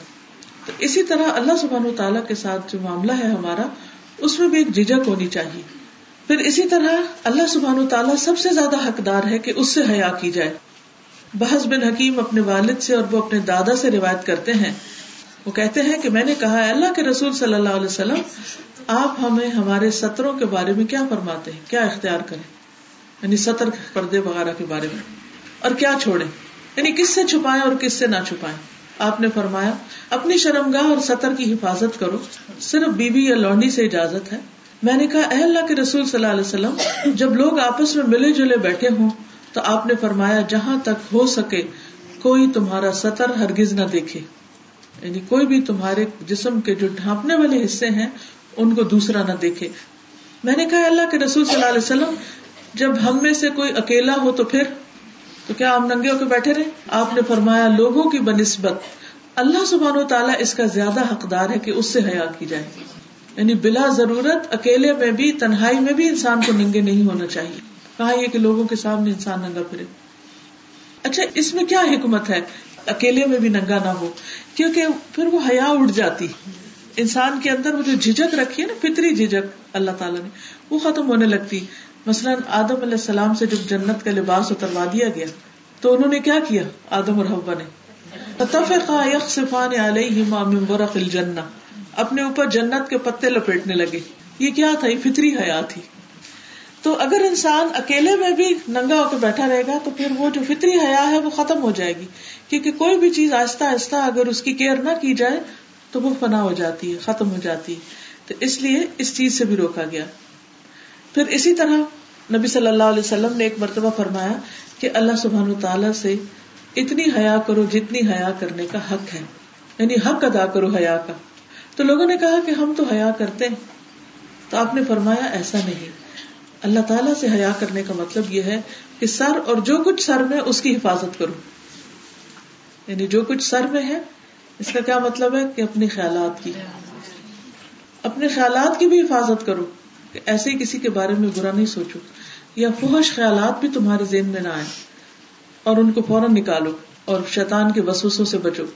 اور پھر فرمایا، پیٹ اور جو کچھ اپنے اندر اس نے جمع کیا ہوا ہے یعنی شرمگاہ وغیرہ، اس کی حفاظت کرو۔ اور پھر موت اور ہڈیوں کے گل سڑ جانے کو یاد کیا کرو۔ موت اور ہڈیوں کے گل سڑ جانے کو۔ اور جو آخرت کی کامیابی چاہے گا، وہ دنیا کی زینت کو ترک کر دے گا۔ یعنی دنیا کی بہت زیادہ رونق اور زیب و زینت اور آرائش اور نمائش۔ جس نے ایسا کیا، اس نے اللہ سے حیا کا حق ادا کر دیا۔ پھر اسی طرح سطر پوشی کا دھیان رکھنا چاہیے۔ رسول اللہ صلی اللہ علیہ وسلم نے ایک آدمی کو دیکھا کہ وہ ایک کھلی جگہ میں کپڑا باندھے بغیر نہا رہا ہے۔ جیسے کہاں یہ سین نظر آتے ہیں؟ بیچ پہ۔ یس تو آپ نے ایک جگہ پر دیکھا کہ ایک شخص بغیر کچھ پہنے نہا رہا ہے لوگوں کے سامنے پبلک پلیس پر۔ تو آپ ممبر پر چڑھے اور اللہ عز و جل کی حمد و ثنا بیان کی۔ پھر فرمایا، اللہ سبحان و تعالیٰ انتہائی حیا والا اور پردہ پوش ہے۔ حیا اور پردہ پوشی کو پسند فرماتا ہے۔ یعنی خود اللہ تعالیٰ حیا والا اور حیا کو پسند فرماتا ہے۔ یعنی اس سے آپ اندازہ لگائے کہ یہ کتنی پسندیدہ صفت ہے حیا۔ کہ جو خود اللہ سبحان و تعالیٰ کے اندر ہے۔ فرمایا، جب تم میں سے کوئی غسل کرنے لگے تو پردہ کر لے یعنی کسی اوٹ کے پیچھے نہائے پہلے زمانے میں اس طرح بند واش روم تو نہیں ہوتے تھے۔ لوگ اوپن جگہوں پر نہاتے، بازو کا دوسرے جگہوں سے کوئی جھات وغیرہ پڑ جاتی۔ تو انسان جہاں بھی اپنے کپڑے تبدیل کرے یا پھر نہائے دھوئے، تو اس وقت پورا خیال رکھے اس بات کا کہ کہیں کسی بھی طرح سے، کوئی اوپر سے یا سائڈ سے، اس کو دیکھ نہ پائے۔ اور یہ ہمارے دین کا حکم ہے۔ اور یہ چیز اللہ سبحان و تعالیٰ کے نزدیک پسندیدہ ہے۔ پھر اسی طرح صرف کپڑوں کے معاملے میں حیا نہیں ہے، بلکہ اللہ کی نافرمانی کے کاموں سے بھی حیا آنی چاہیے۔ نبی صلی اللہ علیہ وسلم نے فرمایا، سات طرح کے آدمی ہوں گے جن کو اللہ تعالیٰ اس دن اپنے سائے میں جگہ دے گا، جس دن اس کے سائے کے سوا کوئی سایہ نہ ہوگا۔ ان میں سے ایک وہ شخص جس کو کوئی منصب اور جمال والی عورت زنا کے لیے بلائے۔ اور وہ یہ کہہ دے کہ میں اللہ سے ڈرتا ہوں۔ تو یہ ڈر جو ہے، یہ حیا کی وجہ سے ہی ہے۔ یہ تو تھی بڑی بڑی قسمیں کہ انسان کپڑے نہ اتارے یا ننگا نہ ہو، یا پھر یہ کہ تنہائی میں بھی ننگا نہ ہو۔ لیکن حیا کا دائرہ بہت وسیع ہے۔ یہ ساری زندگی کا احاطہ کیے ہوئے ہے۔ مثلاً، عام روز مرہ کے جو مینرز ہیں، ان میں بھی حیا بہت ضروری ہے۔ مثلاً، چھینکنے میں حیا کیسے ہوگا؟ کو بتائے گا؟ ایک تو منہ پہ ہاتھ رکھ کے چھینکنا چاہیے۔ اور دوسروں کا خیال کرنا چاہیے اور الحمد للہ کہنا چاہیے اور اگر دوسرا جواب دے تو جواب دینا چاہیے۔ جی رسول اللہ صلی اللہ علیہ وسلم کو جب چھینک آتی تو آپ اپنے منہ پر ہاتھ یا کوئی کپڑا رکھ لیتے اور اپنی آواز کو بھی کم کرتے یعنی یہ مینرز میں سے۔ یہ نہیں کہ آپ مجلس میں بیٹھے ہوئے ہیں اور بلا دریغ نہ کوئی آگے کپڑا نہ کچھ اور یوں چھینک رہے ہیں کہ پوری فضا میں اس کے جراثیم پھیل رہے ہیں۔ یہ حیا کے منافی ہے۔ تو اس سے آپ دیکھیے کہ اگر انسان میں حیا آ جائے تو بہت سے مینرز اور آداب اور اخلاق خود بخود اس کے اندر آ جائیں۔ کھانے میں بامربت اور با ادب انداز۔ کھانے کے مینرز جو ہیں وہ بھی بہت ضروری ہیں اور اس میں بھی حیا کو مد نظر رکھنا چاہیے۔ عمر بن نبی سلمہ کہتے ہیں کہ میں ایک چھوٹا لڑکا تھا، رسول اللہ صلی اللہ علیہ وسلم کی پرورش میں تھا، یہ ام سلمہ کے بیٹے۔ تو کھاتے وقت میرا ہاتھ برتن میں چاروں طرف گھومتا۔ کبھی یہاں سے کھانا کبھی یہاں سے، کبھی کہاں سے۔ اس لیے آپ نے مجھ سے فرمایا، بیٹے، بسم اللہ پڑھ لیا کرو۔ دائیں ہاتھ سے کھایا کرو۔ برتن میں وہاں سے کھایا کرو جو جگہ تم سے نزدیک ہو۔ چنانچہ اس کے بعد میں اسی ہدایت پر عمل کرتا ہوں۔ یعنی بعض لوگوں کی عادت ہوتی ہے کہ کھانا خوب پلیٹ میں بھر لیتے ہیں۔ پھر اس طرح نوچتے ہیں جیسے کوئی درندہ نوچتا ہے نا چیزوں کو۔ ادھر سے نوچا، ادھر سے نوچا، ادھر سے نوچا۔ تو یہ حیا کے منافی ہے۔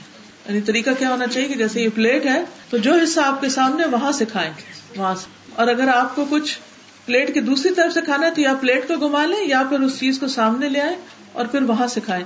کبھی یہاں سے کبھی یہاں سے کبھی یہاں سے، اس طرح نہیں اٹھائیں۔ دیکھیے جانور کیسے کھاتے ہیں؟ اگر آپ ان کے سامنے چاول کی پلیٹ رکھ دیں، وہ کیا کریں گے؟ کوئی ٹونگا یہاں ماریں گے، وہاں مانگے ادھر سے ادھر سے ادھر سے ادھر سے۔ پھر فرق نہیں ہے نا کوئی؟ تو یہ مینرس کے خلاف ہے، یہ حیا کے منافی ہے، ادب کے خلاف ہے۔ اچھا اس سے تکلیف کس کو ہوتی ہے؟ جب ہم ٹھونگے مار مار کے کھاتے ہیں، کبھی اس کو مارا ٹھونگا کبھی اس کو مارا، کبھی کچھ کیا۔ ساتھ والوں کو سخت اذیت ہوتی اسی طرح جب چبا رہے ہوتے ہیں تو اگر اس دوران کھانسی آ جائے یا کچھ، یا سمجھ رہے نا کہ میں کیا کہہ رہی ہوں۔ یہ کیا صرف کسی آپ ریسٹورینٹ میں گئے ہیں یا کسی باہر کوئی ڈنر کر رہے ہیں تو وہاں یہ آداب اور مینرز ہونے چاہیے؟ گھر کے اندر بھی ہونے چاہیے۔ گھر سے شروع ہو، بچوں سے شروع ہوں گے گھر میں سیکھیں گے تو باہر جا کے بھی کر لیں گے۔ پھر اسی طرح ڈکار نہ لینا۔ ابن عمر رضی اللہ عنہما فرماتے ہیں کہ ایک شخص نے نبی صلی اللہ علیہ وسلم کے سامنے ڈکار لی۔ تو آپ نے فرمایا، اپنی ڈکار کو ہم سے دور رکھو، کیونکہ دنیا میں زیادہ پیٹ بھر کے کھانے والے قیامت کے دن سب سے زیادہ بھوکے رہیں گے۔ پھر یہ ہے کہ بعض اوقات ایسا ہو بھی جاتا ہے کہ ڈکار آ رہی ہوتی تو اس میں انسان کو، اس کو بھی کنٹرول کرنا چاہیے۔ اور دوسروں کے سامنے ایسا نہیں کرنا چاہیے کہ جس سے دوسروں کی طبیعت مت لانے لگے۔ پھر اسی طرح حیا اور آداب میں سے ہے کہ جب کوئی مثلاً آپ اپنے کاموں میں بیٹھے ہیں، بال بکھرے ہوئے ہیں لیکن کوئی بڑا آ جائے عمر میں تو اس کے لیے اٹھ کے بیٹھ جانا یا اپنے جسر سے شو کرنا کہ میں نے آپ کے آنے کو نوٹس کر لیا۔ یہ احترام بھی حیا میں سے ہے۔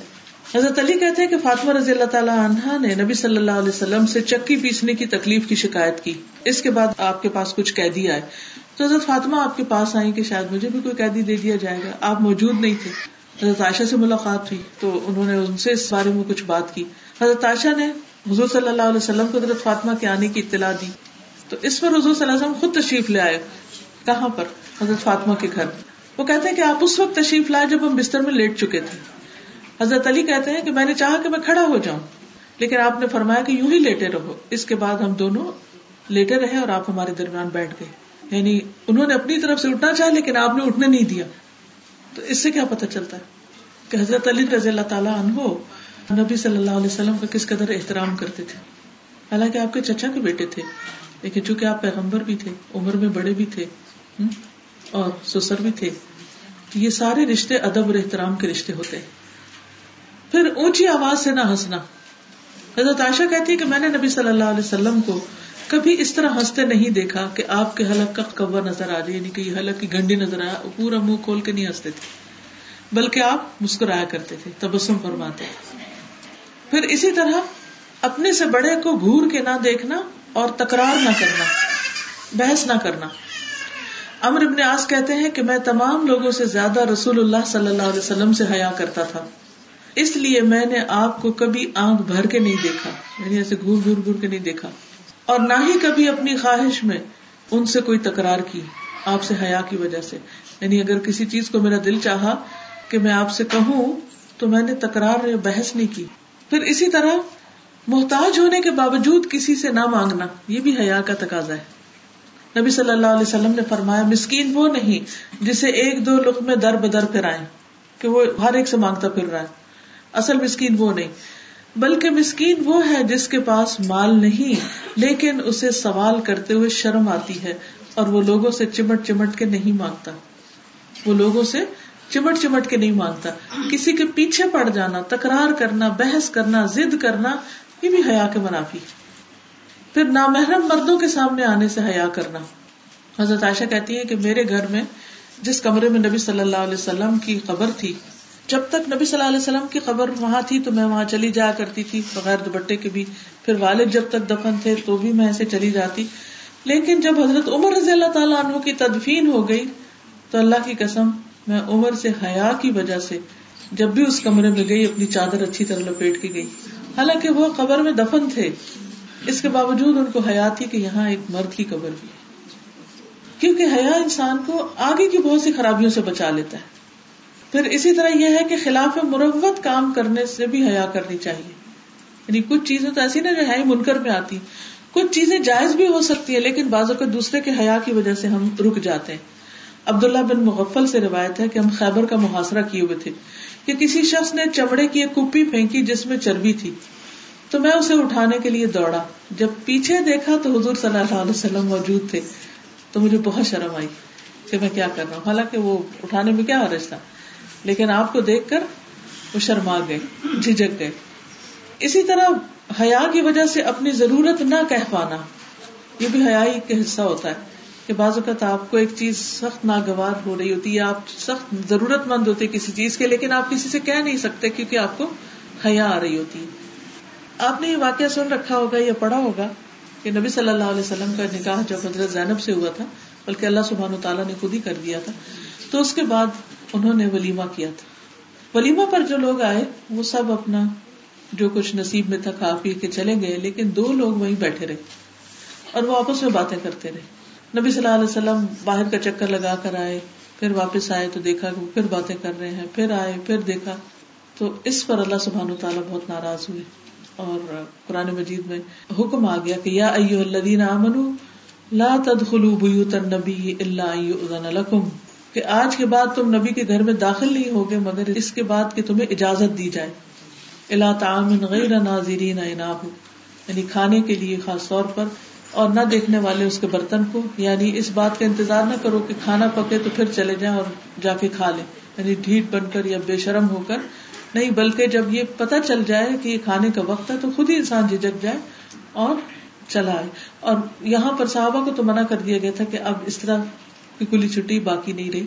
اور پھر نبی صلی اللہ علیہ وسلم کے حیا کی تعریف بھی کی گئی کہ وہ تم سے شرماتا ہے، اس لیے وہ تمہیں یہ بات نہیں کہہ سکتا۔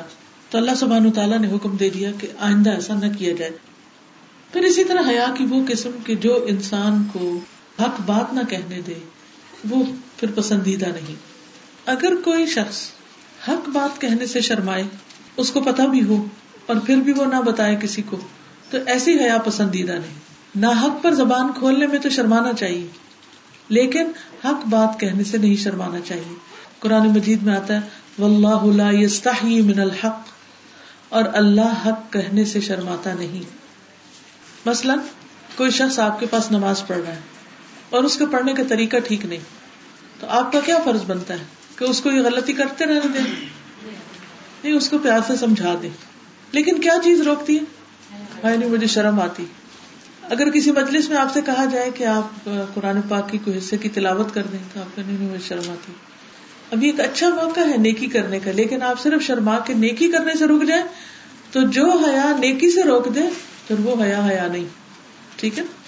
حیا وہ ہے جو برائی سے روک دے، مطلوبہ حیا اور پسندیدہ حیا۔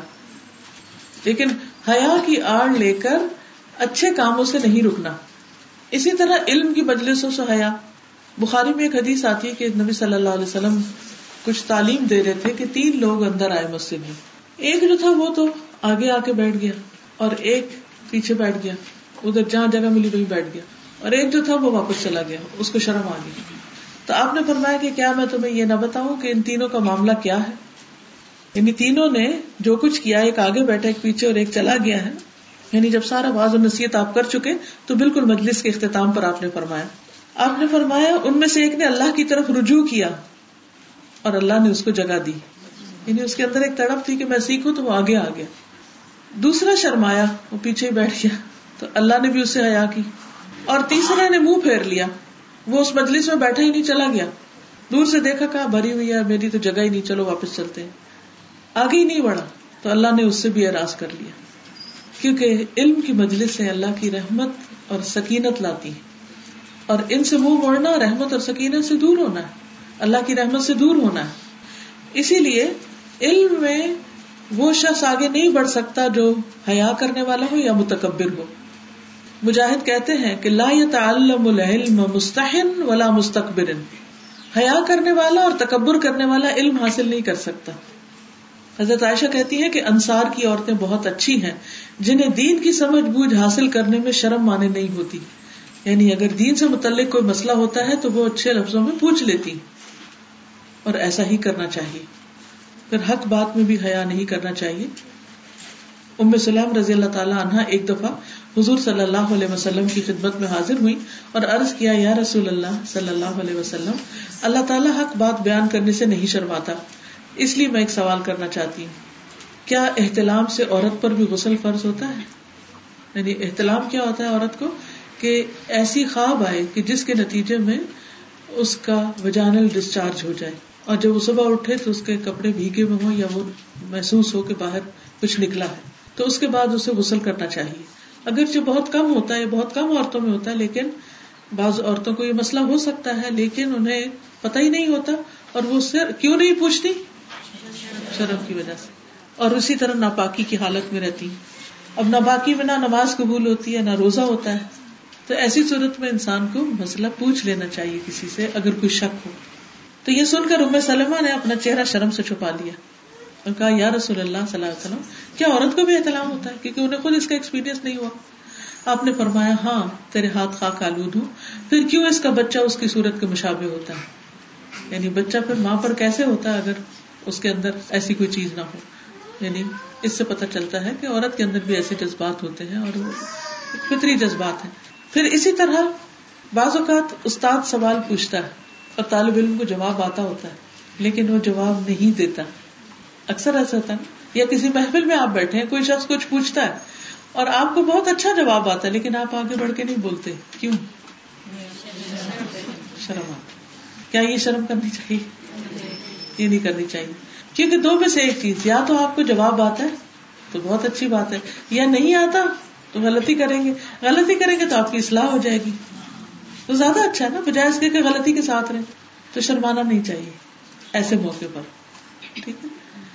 ایک مرتبہ نبی صلی اللہ علیہ وسلم نے اپنی مجلس میں ایک درخت کا ذکر کیا کہ اس کی مثال مومن کی مثال کی طرح۔ ہے تو عبداللہ بن عمر کو فوراً سمجھ آ گیا کہ کھجور کا درخت ہے، لیکن وہ شرم کی وجہ سے نہ بتا سکے۔ تو بعد میں اپنے والد کو بتایا کہ میرے دل میں جو بات تھی، وہ وہی تھی جو نبی صلی اللہ علیہ وسلم نے بتایا آپ نے فرمایا کہ اگر تم اس وقت کہہ دیتے، تو یہ میرے لیے ایسے اور ایسے قیمتی سرمایہ سے بھی زیادہ محبوب ہوتا۔ یعنی مجھے دنیا بھر کی دولت سے بھی زیادہ پسند ہوتا کہ تم نبی صلی اللہ علیہ وسلم کے سوال کا جواب دے پائے۔ یعنی مجھے خوشی ہوتی۔ کیونکہ والدین کو ہمیشہ خوشی ہوتی ہے جب ان کے بچے ایکسل کرتے ہیں۔ والدین کا رشتہ ایک ایسا رشتہ ہے کہ جس میں حسد نہیں ہوتا نا۔ وہ ہمیشہ اپنے بچوں کے لیے اپنے سے زیادہ اچھا چاہتے ہیں۔ باقی دوست ہوں، بہن بھائی ہوں، شوہر بیوی ہوں، باقی رشتے دار ہوں، تو اس میں عام طور پر کیا ہوتا ہے کہ وہ ایک دوسرے سے جلس ہوتے ہیں۔ لیکن ماں باپ کیا چاہتے ہیں کہ جو ان کی زندگی میں کمی رہ گئی ہے، وہ ان کے بچے پوری کر دیں، وہ آگے نکل جائیں، ان سے بھی بہتر ہو تو اس لیے حضرت عمر رضی اللہ تعالیٰ عنہ کی یہ بہت بڑی خواہش تھی کہ وہ حضور صلی اللہ علیہ وسلم کی بات کا جواب دیتے اور بہرحال حیا نہ کرنا جو ہے، یہ منافقت کی نشانی بھی ہے۔ ابو اماما کہتے ہیں کہ نبی صلی اللہ علیہ وسلم نے فرمایا، حیا اور زبان کو قابو میں رکھنا ایمان کی دو شاخیں، جبکہ فحش گوئی اور لا حاصل بولنا، فضول باتیں کرنا نفاق کی دو شاخیں یعنی منافقت کی علامت ہے کہ انسان بے حیائی کی باتیں کرے اور بولتا چلا جائے، بولتا چلا جائے، بغیر ضرورت کے بولتا چلا جائے۔ عام حالات میں بولنا بھی تکلیف دیتا ہے بعض اوقات، لیکن اگر ہم کسی پبلک پلیس پر ہوں یا کسی ایسی جگہ پر ہوں جہاں دوسرے لوگ بھی ہمارے ساتھ ہوں، تو ان کے لیے بہت اذیت کا باعث بن جاتا ہے۔ جیسے گھر میں کوئی سو رہا ہے اور آپ باتیں کیے چلے جا رہے ہیں، اس کی نیند ڈسٹرب ہوتی کوئی نماز پڑھ رہا ہے اور ایک شخص اس میں سے اونچی اونچی نماز پڑھ رہا ہے، تو باقی سب کی نماز حرام ہوتی یعنی ان کو سمجھ ہی نہیں آتی وہ کیا پڑھ رہے ہیں۔ اسی طرح کوئی شخص اپنی اسٹڈیز کر رہا ہے، قرآن پڑھ رہا ہے، تو دوسرے لوگ پاس شور مچائے ہوئے برتن دھو رہے ہیں، ادھر ادھر کھڑکار کر رہے ہیں۔ تو ایسی صورت میں انسان کو خود احتیاط کر لینی چاہیے کیونکہ بعض اوقات بچے ہم سے کیوں پیڈ اپ ہو جاتے ہیں؟ کہ مائیں خیال ہی نہیں رکھتی اس بات کا۔ بچے پڑھ رہے ہیں، ایک دم دم سے دروازہ کھولیں گے، کیا کر رہے ہو تم؟ تم تو سارا وقت پڑھتے رہتے۔ اب اس سے کیا ہوتا ہے کہ بچے اپسٹ ہو جاتے ہیں۔ اور پھر جب ماں باپ بار بار ایسی حرکتیں کرتے ہیں، تو بچوں کے دلوں میں ماں باپ کی عزت نہیں رہتی پھر۔ وہ ان کو کچھ سمجھتے نہیں پھر۔ پھر ان کا روک چلا جاتا ہے۔ ان کی بات کا اثر نہیں ہوتا۔ ہم سمجھتے ہیں چونکہ ہمارا درجہ ہے، مقام ہے، اس لیے اس اتارٹی کو جیسے چاہے استعمال کرے کسی کو بھی ایسا حق نہیں خواہ اپنے بچوں کے خلاف استعمال کرنا ہو۔ ابو قسان محمد بن مطرف کہتے ہیں کہ الو قلت کلام، اور بدا فوہش گوئی، اور بیان سے مراد یا کثرت کلام ہے۔ اسی طرح کثرت کلام میں بعض اوقات بال کی کھال اتارنا، یا ایک چھوٹی سی بات کو بڑھا چڑھا کے پیش کرنا۔ مثلاً آپ سے اگر کوئی کہتا ہے کہ مجھے ایک کپ چائے بنا دو، آپ کو کیا کرنا چاہیے؟ جی؟ چائے بنا دینی چاہیے۔ لیکن اگر آپ کا موڈ نہیں تو آپ کیا کہیں گے؟ پکی ہوئی پینی ہے یا انگلش پینی ہے؟ اگر وہ کہیں گے انگلش پینی ہے تو کہیں گے اچھا فل کریم ملک ہونا چاہیے یا اچھا وہ اگر کہہ دے فل کریم پھر اچھا گرم دودھ ہونا چاہیے۔ اچھا ابھی پینی ہے کھانے کے بعد پینی اب شوہر کام سے آئے ہیں تھکے ہوئے ہیں اور آپ کو پتا وہ کون سی چائے پیتے ہیں؟ پتا چل ہی جاتا ہے نا گھر والوں کا تو۔ لیکن جب ہم اس طرح کے لا یعنی لا حاصل سوال کرتے ہیں تو اس کا نقصان کیا ہوتا ہے؟ جو شخص تھک کے بیٹھا ہو اگر آپ بار بار اس سے ایسی باتیں اور ایسے سوال کریں تو اس کے غصے کا عالم کیا ہوگا؟ مہمان سے بھی ایسے نہیں پوچھ سکتے کہ آپ نے کون سی چائے دیکھیے بہت زیادہ نہیں سوال کرنے چاہیے مہمان سے بھی زیادہ سوال نہیں کرنے چاہیے۔ جیسے آپ پکاتے ہو پکا کے دودھ گرم کر کے لے جاؤ، ٹھنڈا دودھ بھی ساتھ رکھ کے لے جاؤ۔ اس کا دل چاہے گا تو ٹھنڈا ڈال لے گا، چاہے گا تو گرم ڈال لے گا۔ بار بار کے سوالوں سے دوسرا شخص بازو کا زچ ہوتا ہے اور یہ ادب کے بھی خلاف ہے۔ اب مثلا ویسے بھی آپ دیکھیے کہ ہر چیز اگر اعتدال میں ہوتی ہے نا، تو وہ ٹھیک رہتی جب کوئی چیز اعتدال سے نکل جاتی ہے، تو وہ اس کو بدنما بنا دیتی لیکن یہ پتا کہاں سے چلتا ہے؟ یہ حیا اندر کی جو کیفیت ہے نا، وہ بتاتی ہے۔ لیکن جب وہی ختم ہو چکی ہوتی ہے، وہ پردہ ہی پھٹ گیا حیا کا، تو پھر تو کوئی سینسر ہی نہیں ہے۔ اپنی غلطی بھی نہیں پتا چلے گی، کسی اور کی بھی پتا نہیں چلے گی۔ پھر اسی طرح حیا کے مختلف پہلو بھی ہیں۔ مثلاً آنکھوں کا حیا۔ آنکھوں کا حیا کیا ہوتا ہے؟ کہ حرام چیزوں کو نہ دیکھا جائے۔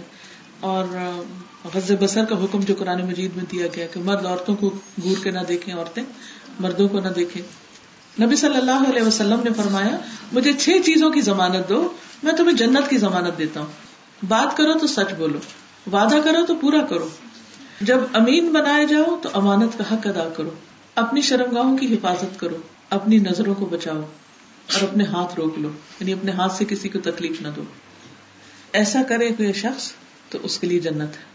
رسول اللہ صلی اللہ علیہ وسلم نے فرمایا، علی، نامحرم عورت پر ایک مرتبہ نظر پڑ جائے تو دوبارہ نہ دیکھنا، کیونکہ پہلی نظر معاف ہے، دوسری معاف نہیں۔ اس کا مطلب نہیں کہ کسی عورت کو دیکھ ہی نہیں سکتے، اس کا مطلب یہ کہ جیسے کوئی دیکھ کر کسی عورت میں اگر اٹریکشن محسوس ہوئی ہے تو پھر دوبارہ اس کو مت دیکھو۔ یعنی گور کے نہ دیکھو اور سے نہ دیکھو، بری نظر سے نہ دیکھو۔ نبی صلی اللہ علیہ وسلم نے فرمایا، تین طرح کی آنکھیں قیامت کے دن جہنم کی آگ نہ دیکھیں گی۔ یعنی جہنم کی آگ نہیں دیکھے گی، ان کو دکھائی نہیں جائے گی۔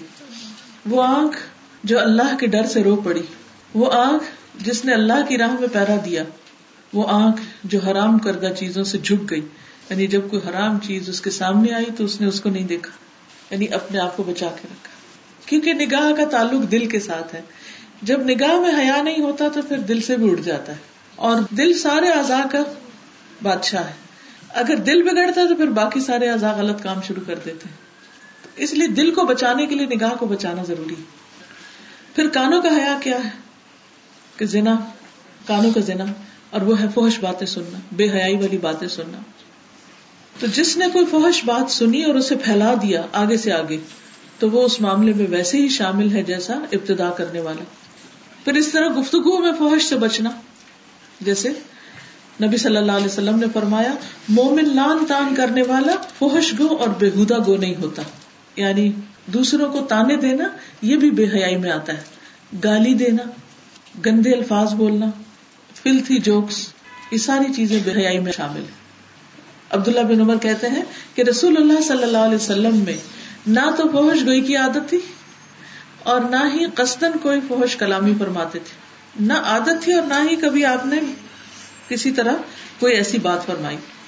اسی طرح بعض اوقات عام گفتگو میں تو ہم بے حیائی کی بات نہیں کرتے، لیکن پوئٹری میں ہم جو دل چاہے کہ سن لیتے ہیں، شعر و شاعری میں۔ تو ایسی شعر و شاعری سے بھی، ایسی پوئٹری سے بھی بچنا چاہیے، ایسے سانگ سے بچنا چاہیے کہ جس میں بے حیائی کی باتیں ہوں۔ رسول اللہ صلی اللہ علیہ وسلم نے فرمایا، آدمی کے پیٹ کا پیپ سے بھر جانا شیر کے ساتھ بھر جانے سے بہتر ہے۔ پھر اسی طرح مخصوص بیماریوں کا تذکرہ حیا کے ساتھ کرنا۔ پھر ازواجی زندگی کے جو باہمی تعلقات ہیں، ان میں حیا اختیار کرنا اور ان کا ذکر کسی اور کے ساتھ نہ کرنا۔ پھر اٹھنے، بیٹھنے، چلنے، پھرنے میں حیا یعنی پاؤں مار مار کے نہ چلنا، سمٹ کے چلنا، کمپوزڈ رہنا۔ پھر اسی طرح مردوں کے ساتھ چلنے میں حیا ان کو برابر ہو کے نہ چلا جائے، پیچھے رہ کے یعنی جیسے خاص طور پر اگر کوئی نان محرم ہے۔ پھر اسی طرح یہ ہے کہ اسما بنت ابی بکر کہتی ہے کہ ہم لوگ رسول اللہ صلی اللہ علیہ وسلم کے ساتھ حج کے لیے روانہ ہوئے۔ جب مقام عرش پر پہنچے تو رسول اللہ صلی اللہ علیہ وسلم اترے اور ہم لوگ بھی اتر گئے یعنی قافلہ ٹھہر گیا۔ حضرت عائشہ رسول اللہ صلی اللہ علیہ وسلم کے پاس بیٹھ گئی اور میں اپنے والد ابو بکر کے پاس بیٹھی۔ ہمارے عام طور پر کیا ہوتا ہے؟ اس بات کی پرواہ نہیں کی جاتی کون کس کے پاس بیٹھے۔ بلکہ اس کو بہت وہ کانفیڈینٹ ہونا قرار دیتے ہیں کہ انسان نان محروم کے ساتھ کمفرٹیبلی بیٹھ جائے۔ پھر اسی طرح ہاتھوں سے حیا کیا ہے کہ انسان نان محروم کو ٹچ نہ کرے۔ نبی صلی اللہ علیہ وسلم جب بیت لیتے تھے عورتوں سے تو آپ کبھی بھی اپنے ہاتھ سے ٹچ نہیں کرتے تھے۔ نبی صلی اللہ علیہ وسلم نے فرمایا، آدمی کے سر پہ لوہے کا گرز یعنی لوہے کا ہتھوڑا پڑے، یہ اس سے بہتر ہے کہ وہ غیر محرم عورت کو ہاتھ لگائے۔ یعنی اتنی شدید بات پھر اسی طرح یہ ہے، لباس سے متعلق ہے سی تھرو کپڑے نہیں پہنے جائیں، بہت ٹائٹ کپڑے نہیں پہنے جائیں۔ ایسے پاجامے نہیں پہنے جائیں کہ جس سے لیگ کی پوری شیپ نظر آتی ہو۔ کمیزوں کے اتنے چاک نہیں بنائے جائیں کہ جس سے پوری پوری لیگس ننگی نظر آ رہی ہوں۔ بعض اوقات گھر میں بھائی بھی ہیں، باپ بھی ہیں، ان کے سامنے بھی ایسا ڈریس پہننا۔ کئی دفعہ کھڑے ہو کر تو نہیں اتنا پتا چلتا، لیکن جب آپ ذرا بھی جھکتے کوئی چیز اٹھانے کے لیے، بچہ اٹھانے کے لیے، نیچے بیٹھ کر، نیچے بیٹھ کے اٹھ رہے ہوتے تو پوری لیگ اوپر کا حصہ کیونکہ گھٹنے سے لے کر یہ ناک تک کا حصہ کسی کو دکھانا جو ہے وہ حرام میں آتا ہے، منع ہے۔ آپ اپنے باپ، بھائی، ماں، بہن کے سامنے بھی نہیں کھول سکتے۔ اللہ یہ کہ کوئی بیماری ہو تو اور بات ہے۔ آپ اپنے نیز کو اور نیز سے اوپر والے حصے کو اور پیٹ کے اس حصے کو جہاں تک ناپ ہے، نہیں کھول سکتے۔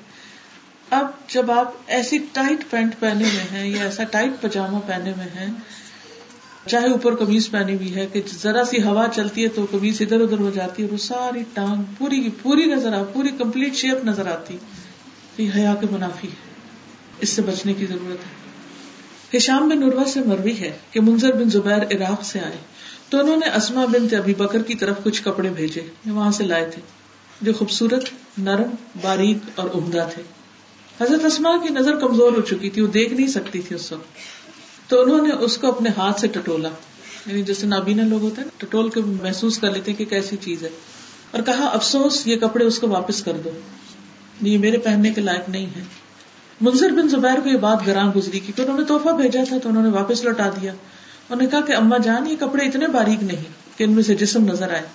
انہوں نے کہا، اگر چاہے اتنے باریک نہیں، لیکن یہ جسم کے ساتھ چپک کر خد و خال ظاہر کریں گے۔ یعنی نبازت بہت ریشمی کپڑا ایسا ہوتا ہے نا کہ جسم کے ساتھ ہی لپٹ جاتا ہے۔ تو اس سے سارے وہ شیپ نظر آئے گی، تو میں اس لیے نہیں پہن سکتی ان کو۔ چاہے وہ سی تھرو نہ بھی ہو، لیکن شیپ نظر آ رہی پھر اسی طرح لباس اور یہ انسان کے ظاہری جسٹس کے علاوہ ناپسندیدہ واقعات اور ناگوار صورت حال پیش آنے پر حیا کا مظاہرہ کرنا۔ کس طرح؟ کہ اگر کوئی چیز ناپسند ہو تو انسان کے چہرے پر ظاہر ہو سکتی ہے، لیکن انسان کی باتوں میں، انسان کے ایکشن میں نہیں آنی چاہیے کہ انسان وہاں بدتمیزی پر اتر آئے۔ تو اس حدیث سے بہت ہی خوبصورت باتیں ہمیں پتہ چلتی ہیں۔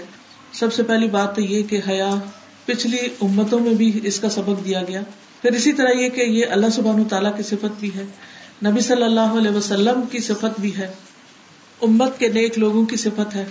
پھر اسی طرح یہ ہے کہ حیا کا تعلق صرف لباس سے نہیں، بلکہ گفتگو سے بھی ہے، معاملے سے بھی ہے، کھانے پینے سے بھی ہے، سارے مینرز کے ساتھ ہے۔ پھر اسی طرح یہ ہے کہ اگر انسان کے اندر حیا ہو، تو وہ اسے بہت سی برائیوں سے روک دیتی۔ اور اگر انسان کے اندر حیا نہ ہو، تو انسان کو برائی کرنے میں کوئی آر نہیں ہوتی۔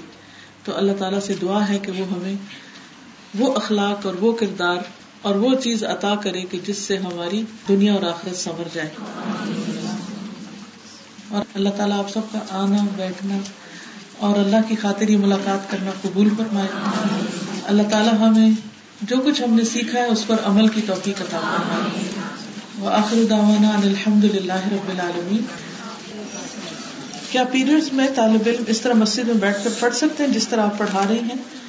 ایسا ہے کہ اس کے بارے میں دو آ رہا ہے ایک اسکول آف تھاٹ یہ کہتا ہے کہ نہیں، لیکن کچھ عرصہ پہلے میں نے ایک ریسرچ پڑھی تھی، وہ یہ کہ اگر اگر مسجد میں یعنی کہ اگر ایک عورت آتی ہے اور وہ اس سے مسجد میں کسی قسم کی گندگی پھیلنے کا اندیشہ نہیں ہے، تو بالکل مسلح کے اوپر تو نہیں، لیکن پیچھے کی طرف رہ کر وہ علم کی مجلس میں شریک ہو سکتی، ٹھیک ہے؟ محمد الجبالی ہے اگر آپ ان کی ویب سائٹ مجھے نہیں معلوم ہے یا نہیں، لیکن ان کی کتاب ہے پیریڈس کے بارے میں انہوں نے بہت اچھی کتاب لکھی ہے۔ وہ کتاب اگر آپ پڑھ لیں تو اس میں سارے انہوں نے دلائل بھی دیے ہوئے کیا غیر مسلم مسجد میں آ سکتے ہیں؟ جی ہاں آ سکتے ہیں۔ نبی صلی اللہ علیہ وسلم کے پاس آیا کرتے تھے وقت۔ میت کے اصال ثواب کے لیے کیا کر سکتے ہیں؟ دعا کر سکتے ہیں، صدقہ خیرات کر سکتے ہیں۔ اور اس کے علاوہ اگر اس کے روزے رہتے ہیں تو وہ ادا کریں۔ اگر کوئی اس کے وارثوں میں سے رکھ سکے تو رکھ لے، اگر نہیں رکھ سکتا تو اس کا فدیا دے دے۔ اگر اس پر کوئی قرضہ ہے تو وہ ادا کر دے۔ اس کا جو مال ہے، باقی اس کو صحیح جگہوں پر تقسیم کرنے میں مدد دے۔ اس کی وسیعتوں کو پورا کیا جائے۔